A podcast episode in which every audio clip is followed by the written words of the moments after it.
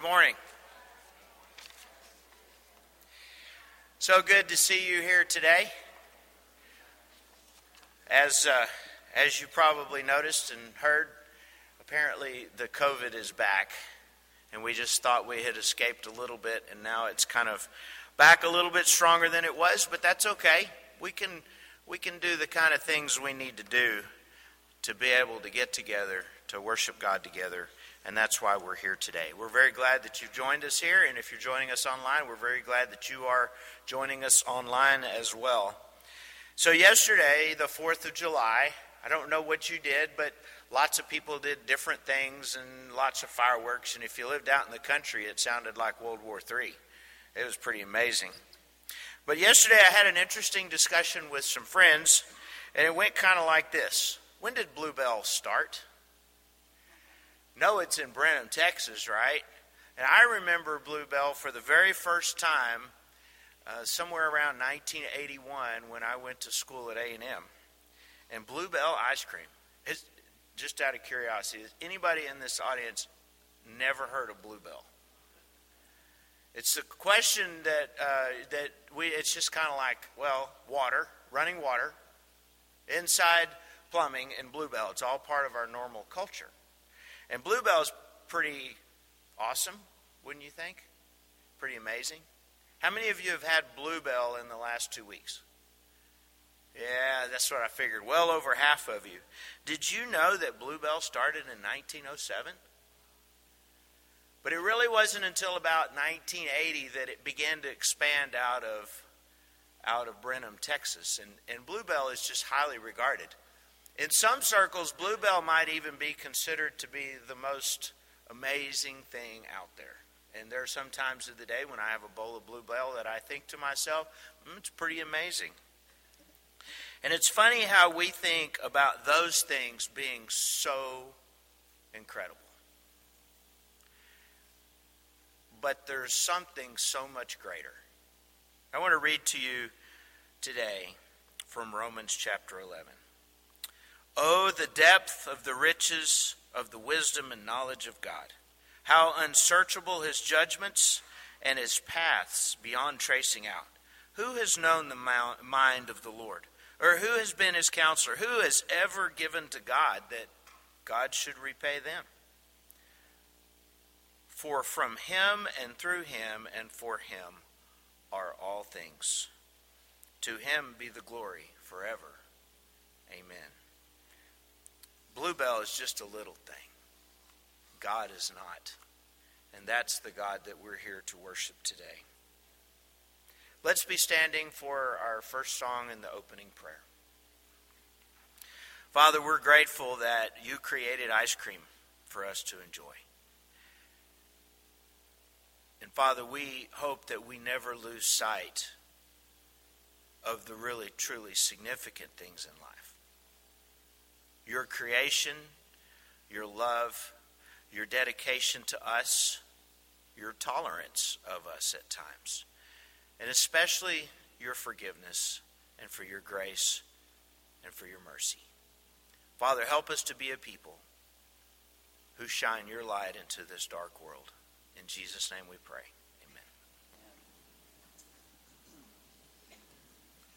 All hail the power of Jesus' name.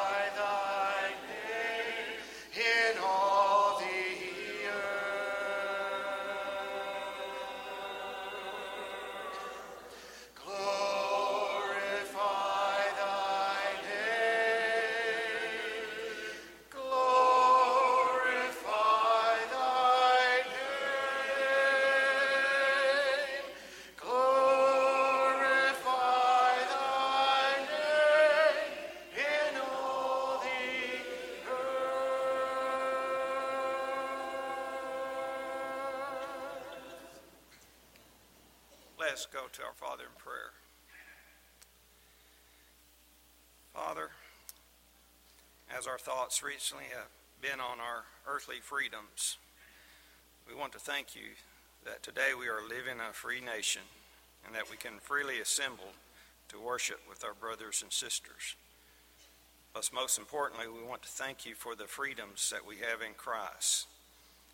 Because of the sacrifice of your Son, we have all spiritual blessings and redemption through his blood, the forgiveness of our sins.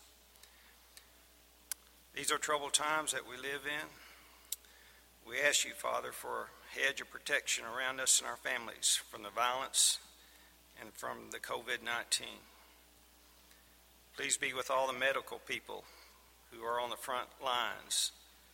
Give them the energy and the will to keep going. Please be with our teachers, our firemen, our police, military, and our country leaders. Father, many in our world are facing tremendous hardships loss of job, loss of health, loss of loved ones. Help us to gird ourselves with the whole armor of God so that we can be readily and able to stand our ground as we face these issues, putting our trust in you. And help us to remember that, as in 1 Peter chapter 5, verse 7 says, we are to cast all of our worries on you because you care for us. At this time, we want to lift up the names of those that have lost loved ones. Charlotte Hopkins and the loss of her husband, Jess, Frida Starr and the loss of her mother, Jean McKinney, Miranda Condor and the loss of her grandmother, Winona Shankel, Debbie Elrod and the loss of her mother, Blanche Daughtry. Also, we are mindful of Misty Ford's husband, Cecil, Jenny Wicks and her upcoming surgery, Mary June Goodson, Phil Martz, Callie Huff, Robin Collier, and all the others that are on our prayer and care list. We offer a prayer thanks that Callie has done so well after her transplant and that Robin has showed signs of improvement. Please be with us as we seek to do your will and as we strive to live holy, acceptable lives. Help our light to shine. Grant us your perfect peace.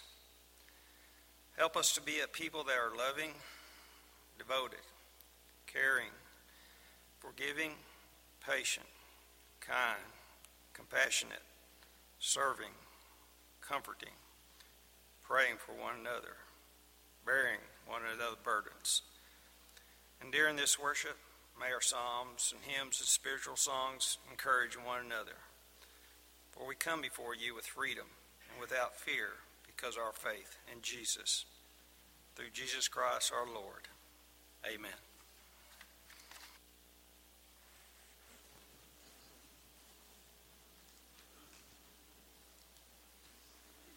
Brethren, to prepare our minds for the Lord's Supper, we're going to sing 221, followed by 222. There'll be very little break in between the songs. Each has just one verse. So if the guys in the back will be aware of that, I'll pause very little between the two. And then I hope you don't mind, I'll be very brief, but 222, there's just something about that name. Was the favorite song of an elder at the Central Church of Christ in Cleburne, Texas, by the name of Roy McLaurin. Roy was a, an elder in the church and also was the benevolence minister. And he was actually killed in a tragic accident while doing some carpentry work uh, for someone in need in the community. He was a very close friend of mine. He gave me a New American Standard Bible I still use. And uh, he signed it for me. And he also performed the wedding of Tammy and I. And I say that to say, you know, the communion unites us all together.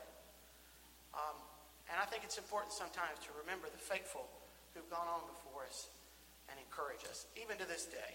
My old friend, Roy McLaurin. All right, let's sing together. Enough of my stories. But I just had to mention his name, so I hope you don't mind. Jesus, name above all names, beautiful Savior,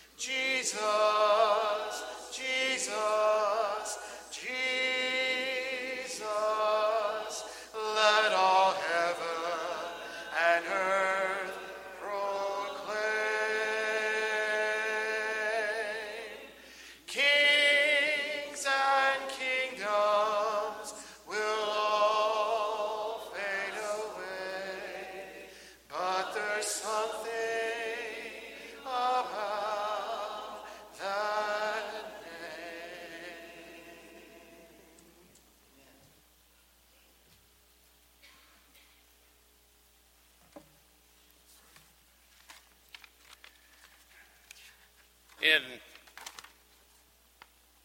Matthew chapter 13, when Jesus gave the parable of the sower,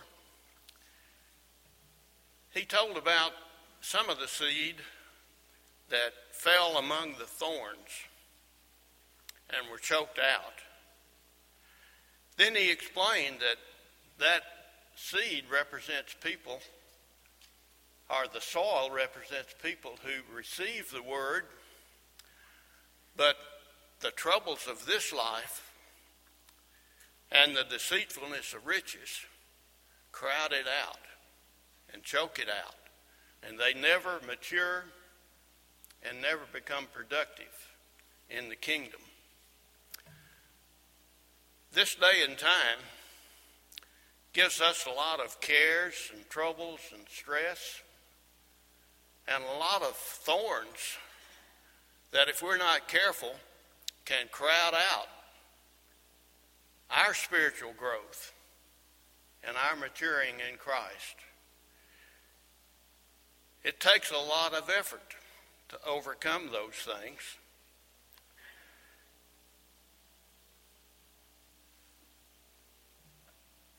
We have the COVID 19, we have the violence, we have all of the things that we can think about going on in society. In addition, we have the personal struggles in our lives from sickness and health issues and that sort of thing. But you know, in the early church, they were struggling as well with a lot of concerns and troubles and trials and tribulation. And Paul addressed that in 1 Corinthians chapter 4. He talked about some of the things that, that they were dealing with. And then he said, We do not lose heart, though outwardly we are wasting away. We are being renewed day by day.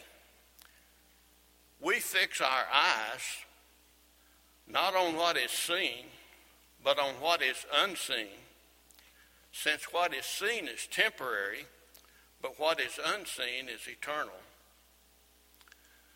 And I think that's the secret for our not letting the, th- the thorns crowd us out and our spiritual growth out. One of the, the things that helps us to think about spiritual matters is partaking of the Lord's Supper every Sunday. When we partake of the Lord's Supper, we tend to emphasize the death and the burial and the resurrection of Christ, rightly so, because that is the heart and soul of the gospel. It's the crux of our religion.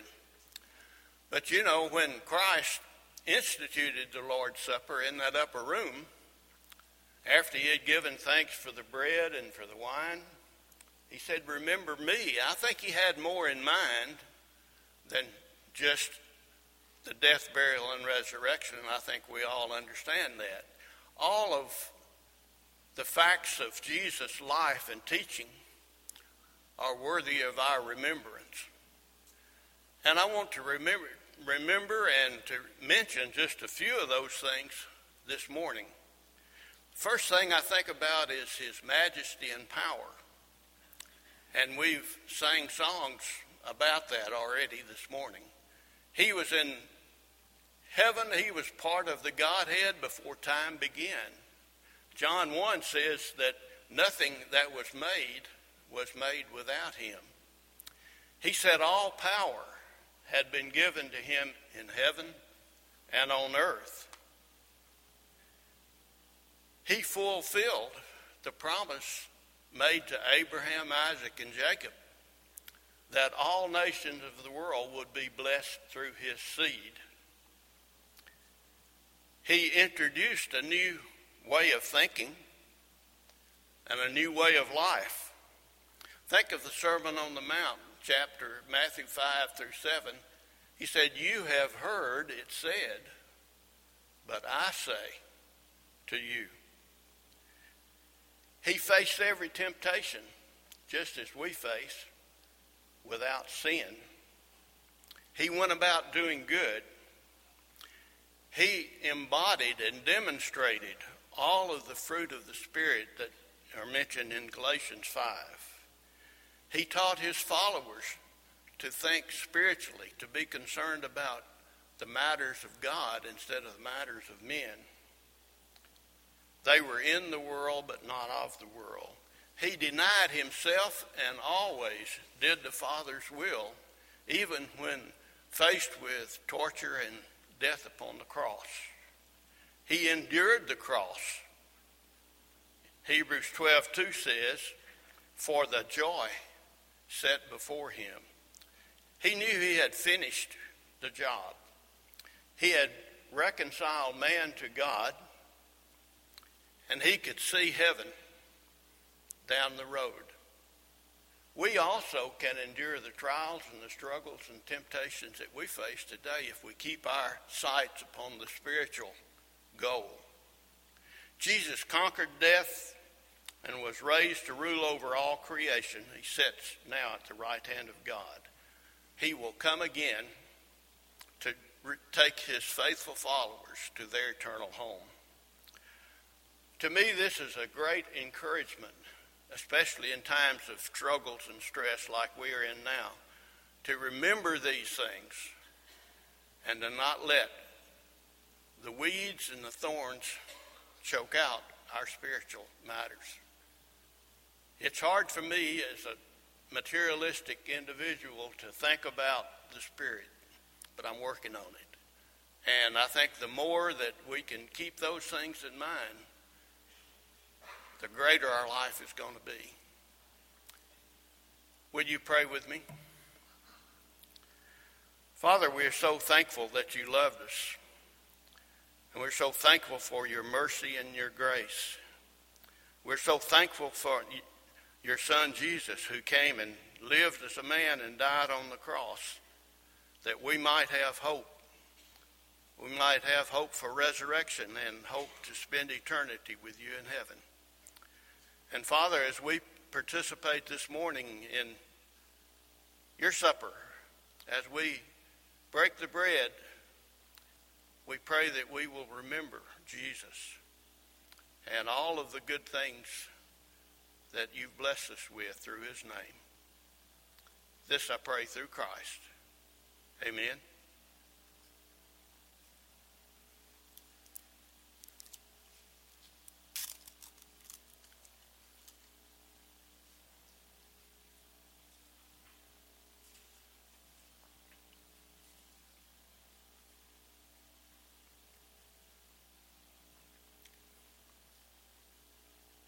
Join with me in prayer again? Father, we thank you for the cleansing power of the blood of Jesus that was shed on the cross. Father, we realize that we're sinners and without that blood being shed to cleanse us of our sins, that we have no hope. But in Christ we have every hope, and we're so grateful. Thank you, dear Lord, for loving us. In his name we pray. Amen.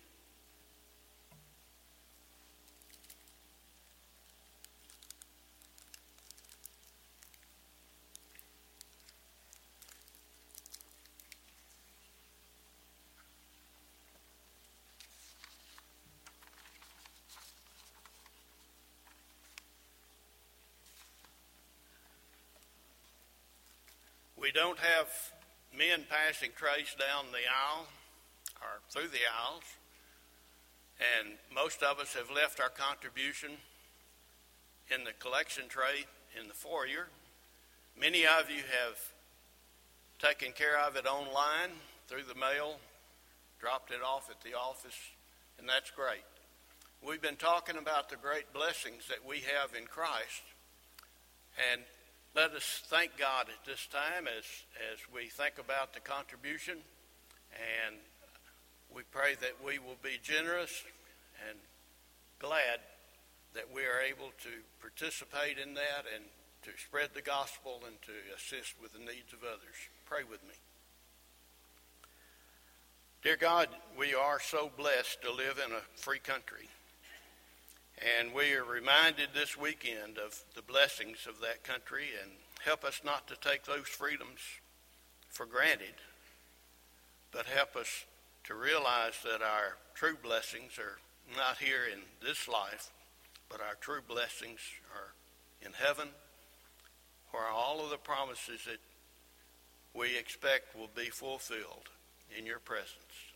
Help us as we contribute to your cause, that we may be generous, and we pray that the monies will be used to spread the gospel and to bless those who are in need. These things we ask in Jesus' name. Amen.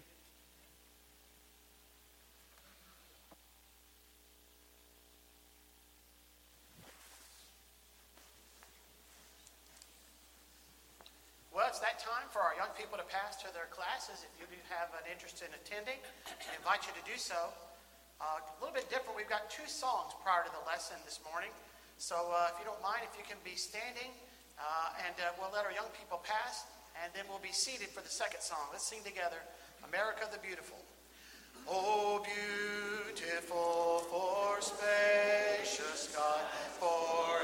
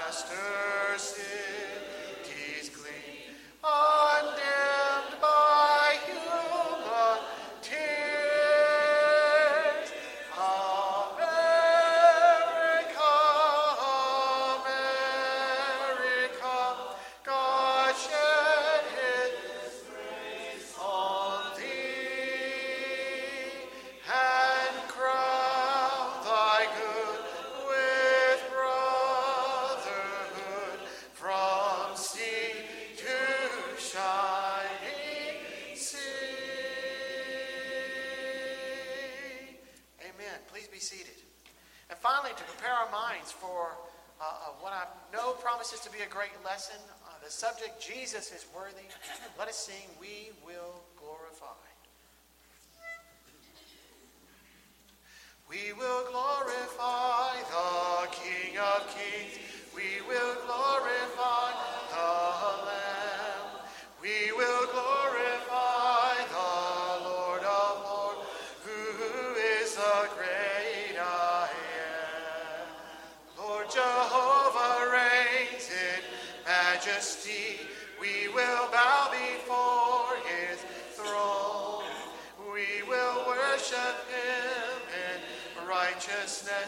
We will worship him uh, alone. He is Lord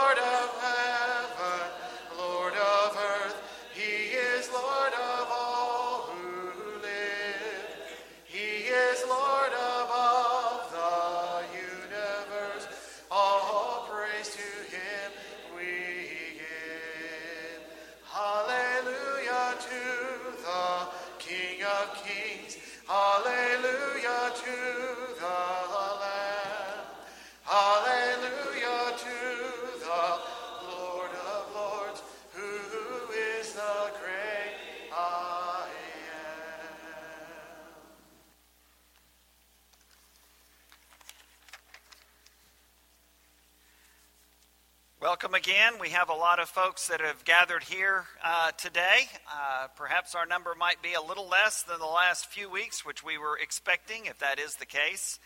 We have many uh, who are joining us online, and we welcome you as well and are grateful for, for you. I know uh, our elders uh, have sent out a note uh, yesterday in response to the governor's new executive uh, order this past week, uh, calling on uh, Texans to wear our masks while we're out in public places and remember to uh, practice social distancing. Uh, there's still a lot of uh, uh, confusion that we have about this novel coronavirus. But I think one thing that there is some agreement on is that this is certainly not going to hurt. If there's a chance of it helping and of also easing the anxiety of those around us, then that seems like the right thing for us to do. And so I'm glad to see a lot of those uh, being worn today uh, while we were entering and leaving.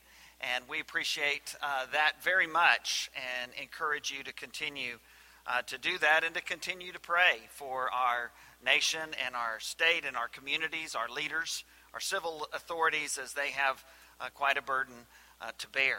And so we continue to pray for them. We continue to pray for our own shepherds and our leaders here at West Erwin and at other uh, churches as well as we try to navigate through difficult times and through troubled waters. Uh, as was said uh, earlier, we, uh, as Danny shared around the, the Lord's table, we, we are not the first generation of Christians to have difficulties. And um, our generation is not the one that has had the worst difficulties. And we understand that, but that doesn't deny the reality that uh, times are hard right now. And there are a lot of questions and a lot of confusion and a lot of anxiety.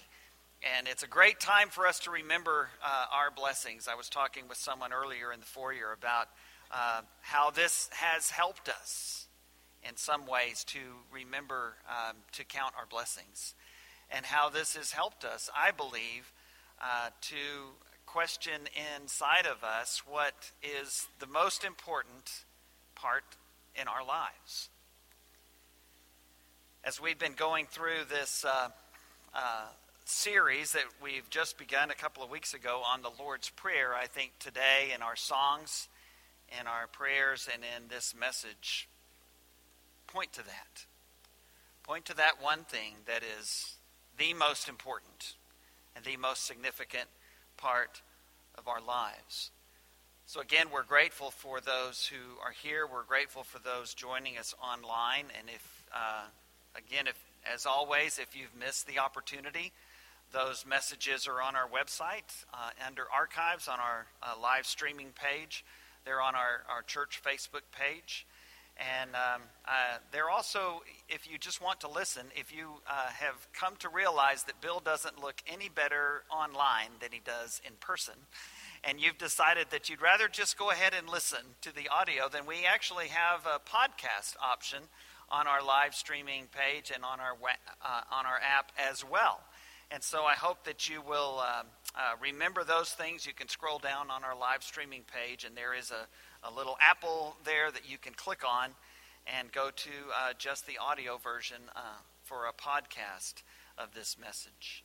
Um, and as we've considered the beginning of the Lord's Prayer, Our Father who art in heaven, we have tried to zoom in on one word that describes that statement, that part of this great prayer. And so the first one, Father, uh, of course. Uh, and last week, as we considered our Heavenly Father, we talked about His presence.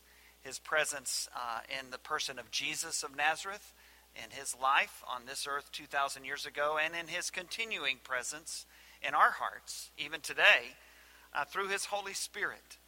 And we spoke of that uh, last week. And so, as Jesus teaches His disciples to pray, He affirms the holiness of God.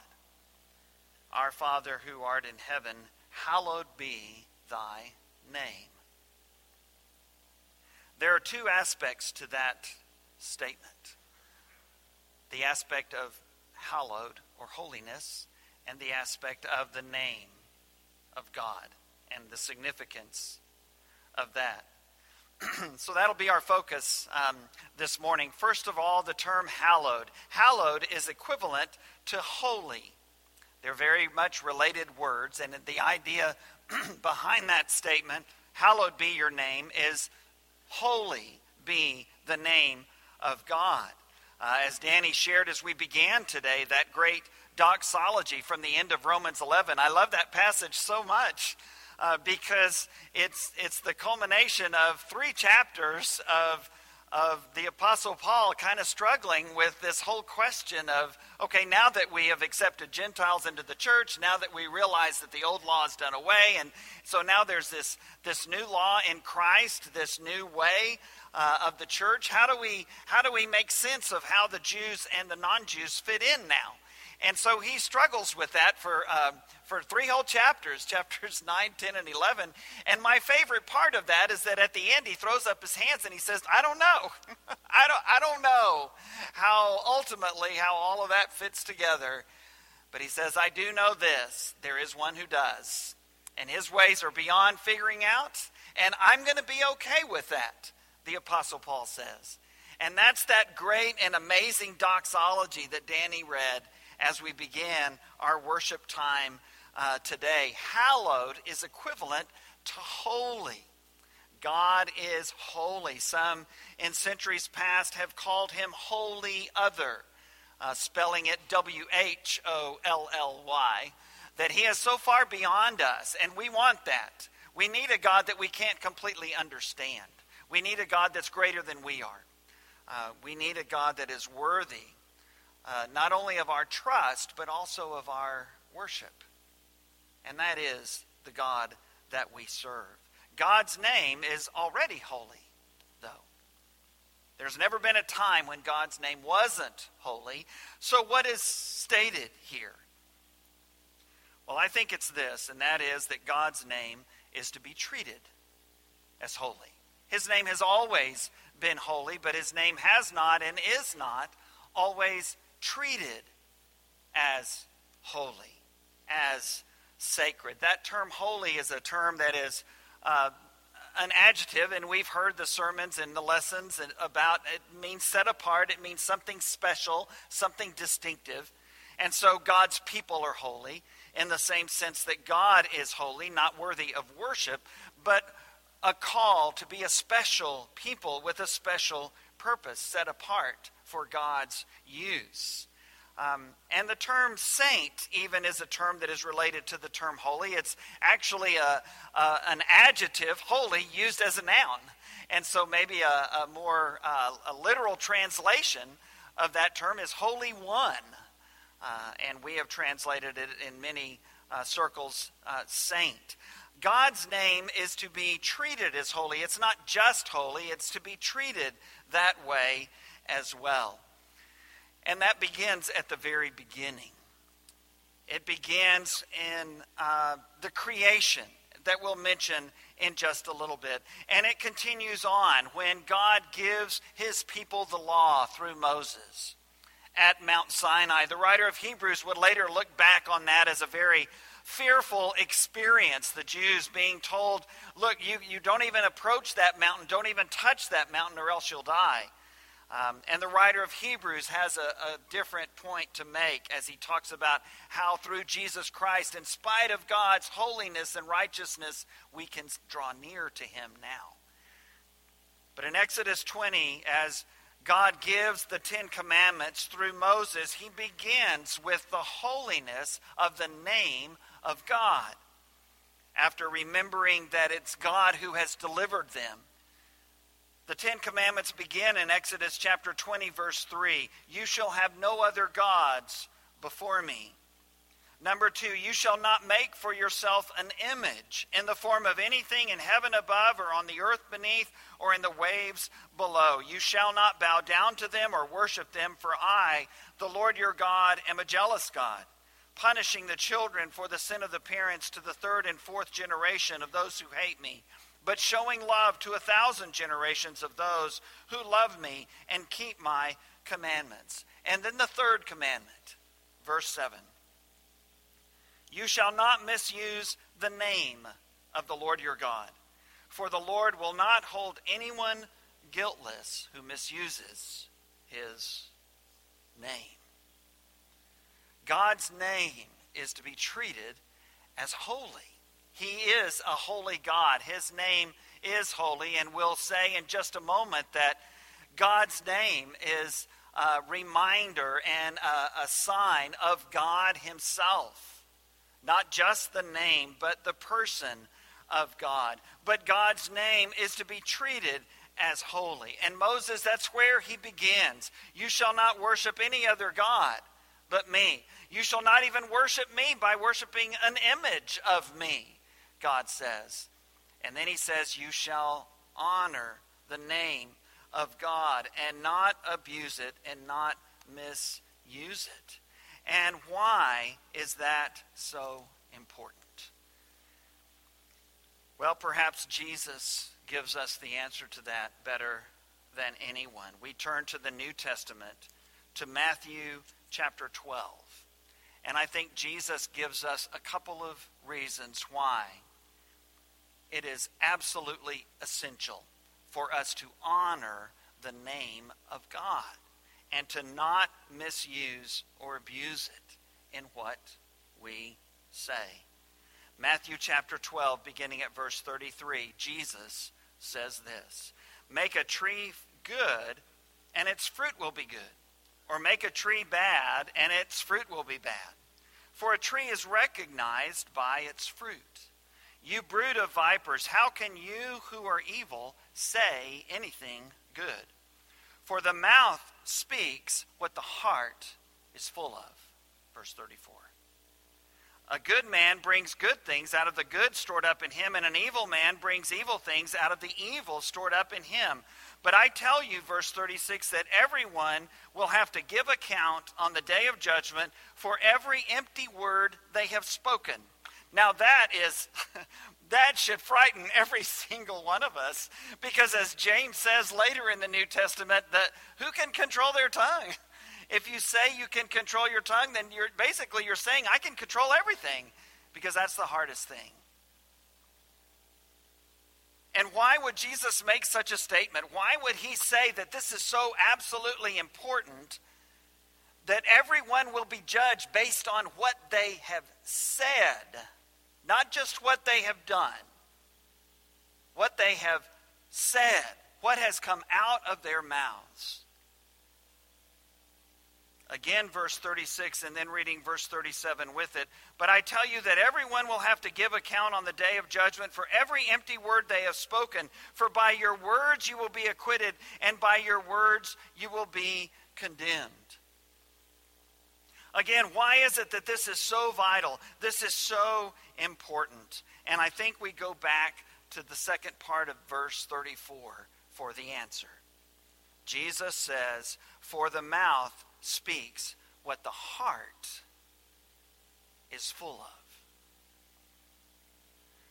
I've had people through the years ask me, Bill, I, I know how important it is, and I know God's going to judge us based on what's in our heart, but how do I know what's in my heart?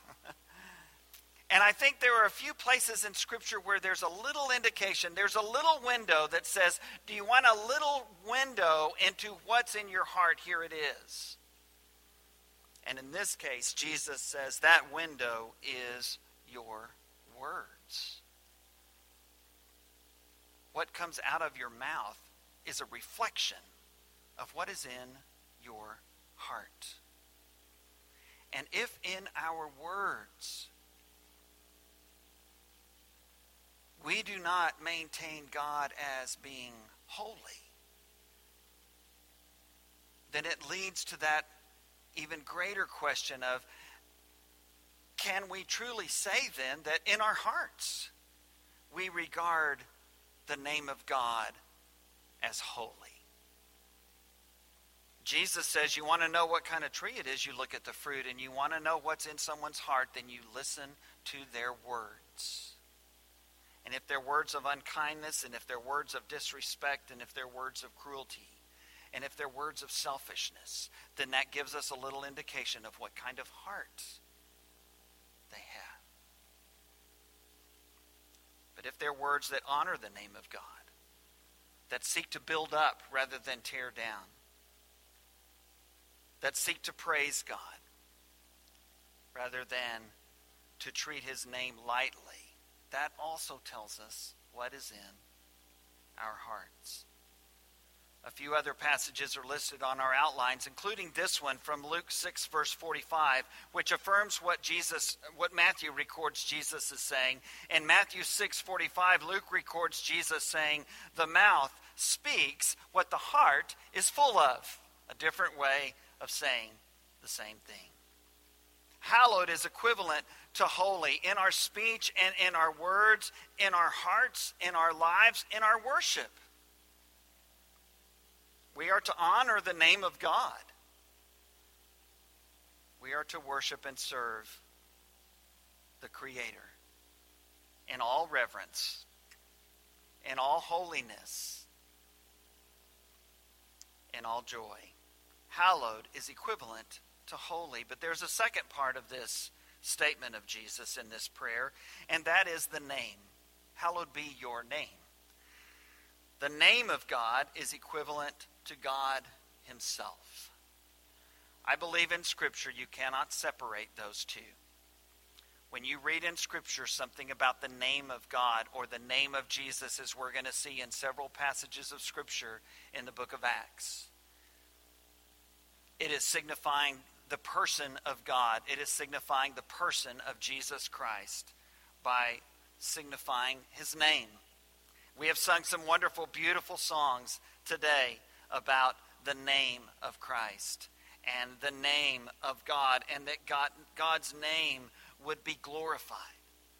And that is certainly consistent with Scripture. In Matthew 28, when Jesus gives us his great commission, he tells us to make disciples of all nations, baptizing them in the name of the Father and the Son and the Holy Spirit.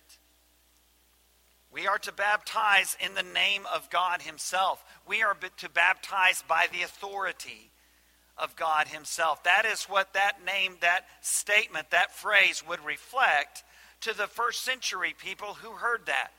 When you, and even to us today, if someone comes in the name of someone else, we realize that they are fully representing them. That it's as if that person were here themselves. and so when Jesus says, baptize them in the name of the Father and the Son and the Holy Spirit, that's what he's saying. Baptize them by the authority of God Himself. But I want us to turn to a few chapters in the book of Acts, starting in Acts chapter 2. Acts chapter 2 is the beginning of the church. We've been talking about the book of Acts in my Facebook Live study on Tuesdays and Thursdays at 4 p.m. on my Facebook page. Many of you have been um, viewing some of those and have given me a lot of great encouragement in that. In Acts chapter 2, of course, the apostles are given the great gift, extraordinary gift of the Holy Spirit. They began to teach and preach in the name of the resurrected Jesus for the first time. And so, as a part of that, Luke records Peter's sermon. And Peter says this in Acts 2, verse 21 Everyone who calls on the name of the Lord will be saved. Well, what does that mean? That means calling on Jesus Christ himself. calling on the name of the Lord. And then we see that when he makes his point and, and expresses what the response of faith is. Beginning in verse 36 Therefore, let all Israel be assured of this God has made this Jesus, whom you crucified, both Lord and Messiah, or Christ. When the people heard this, they were cut to the heart and said to Peter and the other apostles, Brothers, what shall we do? And then Acts 2, verse 38 says this Peter replied, Repent and be baptized, every one of you, in the name of Jesus Christ, for the forgiveness of your sins, and you will receive the gift of the Holy Spirit. They were to be baptized in the name of the one they had just crucified less than two months before, the one that God had raised from the dead the one, as Peter said, that God made both Lord and Christ. The one that Paul says was declared with power to be the Son of God through the resurrection, Jesus Christ our Lord. This, there's no contradiction between Matthew 28 and Acts 2. Jesus says in Matthew 28, baptize in the name of the Father and the Son and the Holy Spirit. Peter says in, in Acts 2, baptize in the name of Jesus Christ. Both are effective, both are completely biblical, both are completely scriptural. Why? Because the significance is not what is said at the baptism, the significance is, is what is in that person's heart. Are they being baptized as an act of faith? Is this something that they are doing because of their belief in Jesus Christ, because they have decided to repent, to, to change their lives? And they have made that statement of confession to let everyone there know that that's what they believe then they are baptized by the authority of the one who lived and died and was raised for us. They are being baptized in the name of God Himself Father, Son, and Spirit. The name of God is equivalent to God Himself and is so significant as we keep reading in Acts chapter 2. In Acts chapter 3, the apostles heal this man, and it becomes a big mess for the Jews. Acts chapter 3, verse 6. They've seen this man uh, who has been lame, and uh, lame from birth, and over 40 years old. And in Acts 3, verse 6, Peter said, Silver or gold I do not have, but what I do have I give you in the name of Jesus Christ of Nazareth, walk. Taking him by the hand, he helped him up, and instantly the man's feet and ankles became strong. And you can't shut him up after that. The guy is standing, he's jumping, he's dancing, he's shouting, he's doing everything in the world to praise God because for the first time in his life, he can do those things. Well, as you would figure, that's not going to sit too well with the Jewish leaders. And so we skip down in Acts 3 to verse 16. By faith in the name of Jesus, this man whom you see and know was made strong. It is Jesus' name and the faith that comes through him that has completely healed him, as you can all see. Like any good preacher, Peter's going to use that moment to preach the gospel, to tell people why this happened and what it means to them. And he does, letting them know clearly it is in the name of Jesus that this has happened. Well, in chapter 4, they're dragged before uh, the Jewish leaders.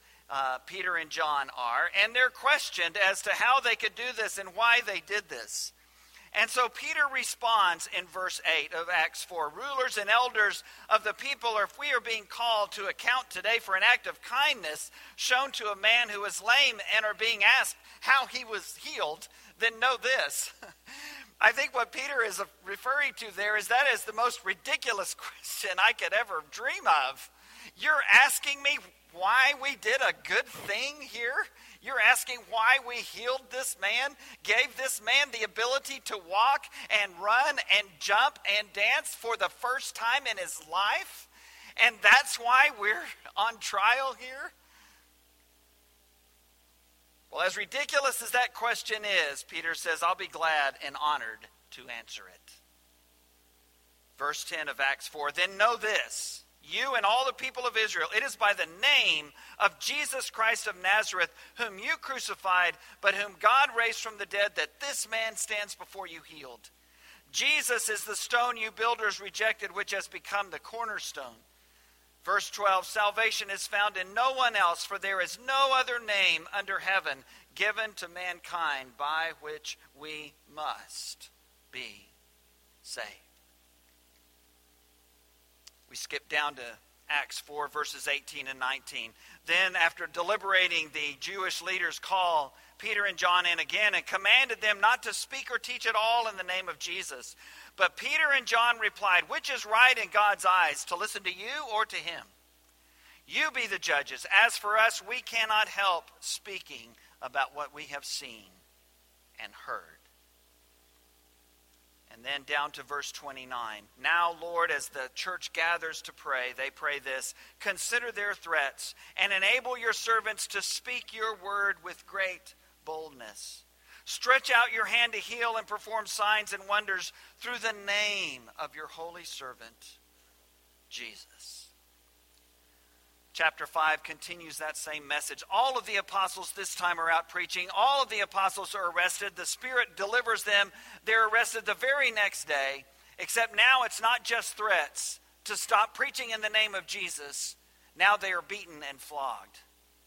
And for the first time, Christians are persecuted in a physical way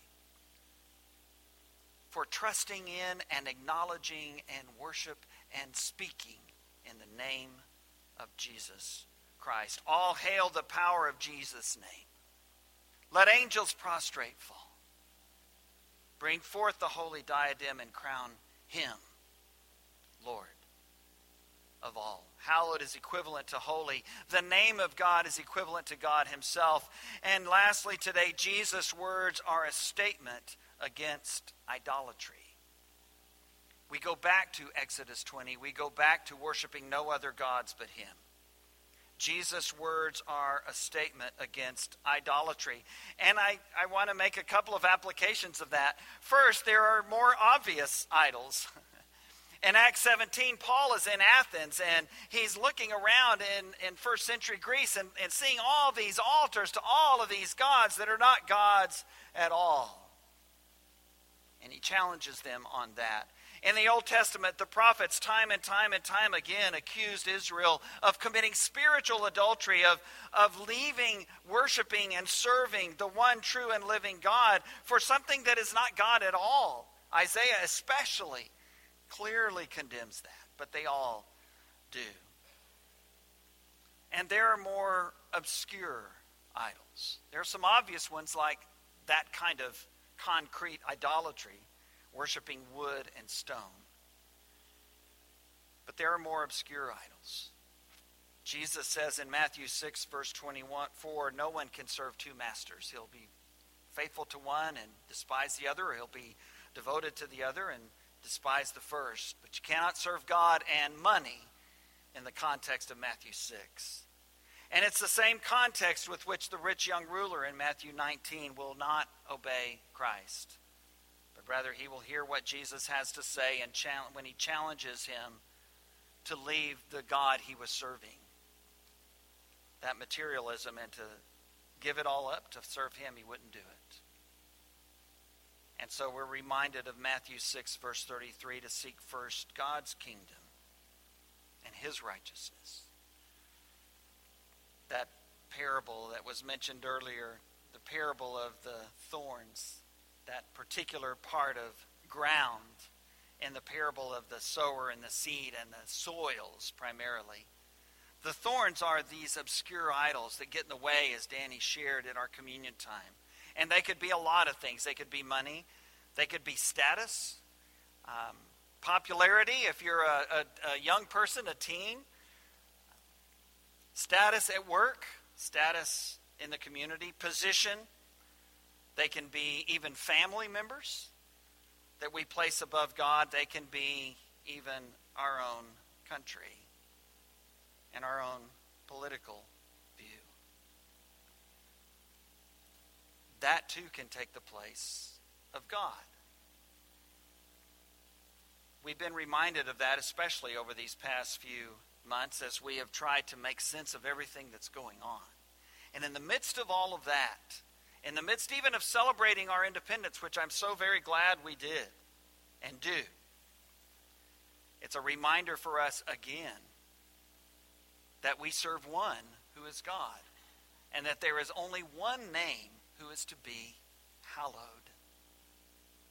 That is holy. I shared some thoughts about this in my Facebook devotional on the 4th of July yesterday. And we've sung about it today. We will glorify the King of Kings. We will glorify the Lamb.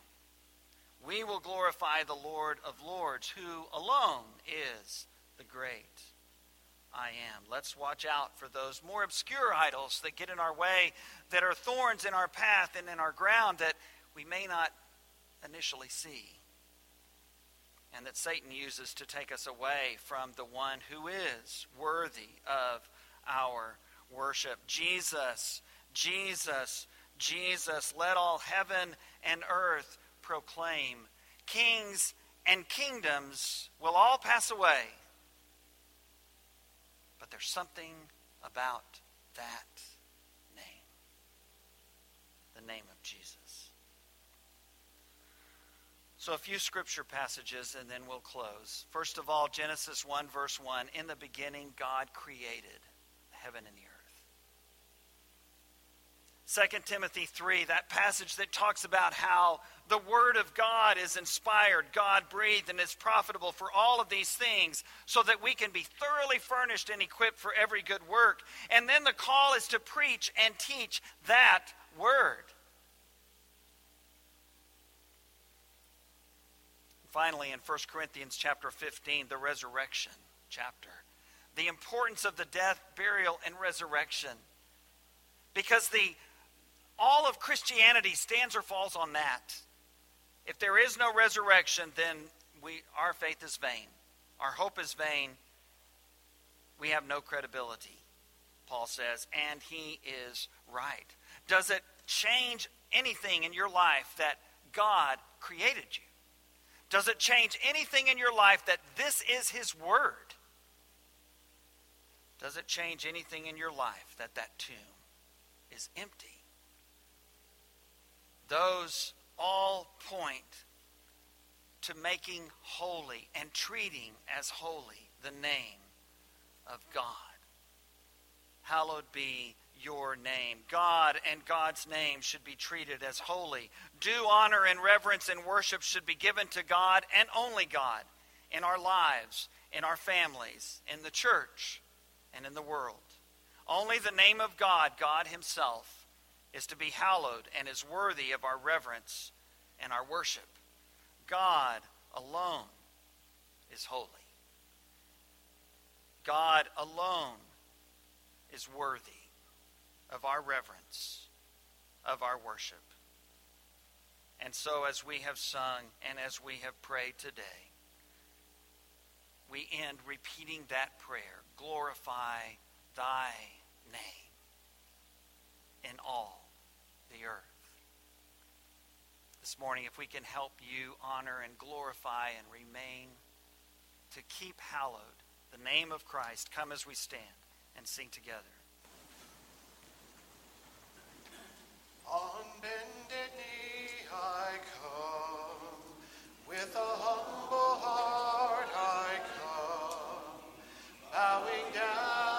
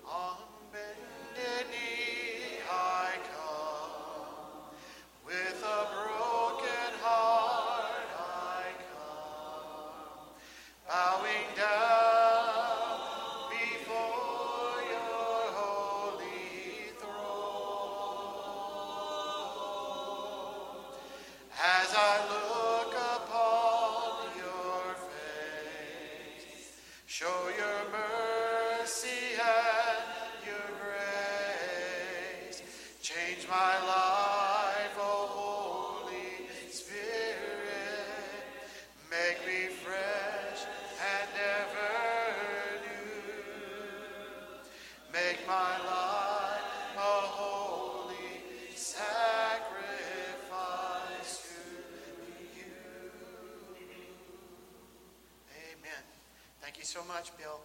Great job today. And uh, our God is holy, and our nation continues to be blessed. Let's close uh, with uh, one verse of step by step, and then we'll have our closing prayer.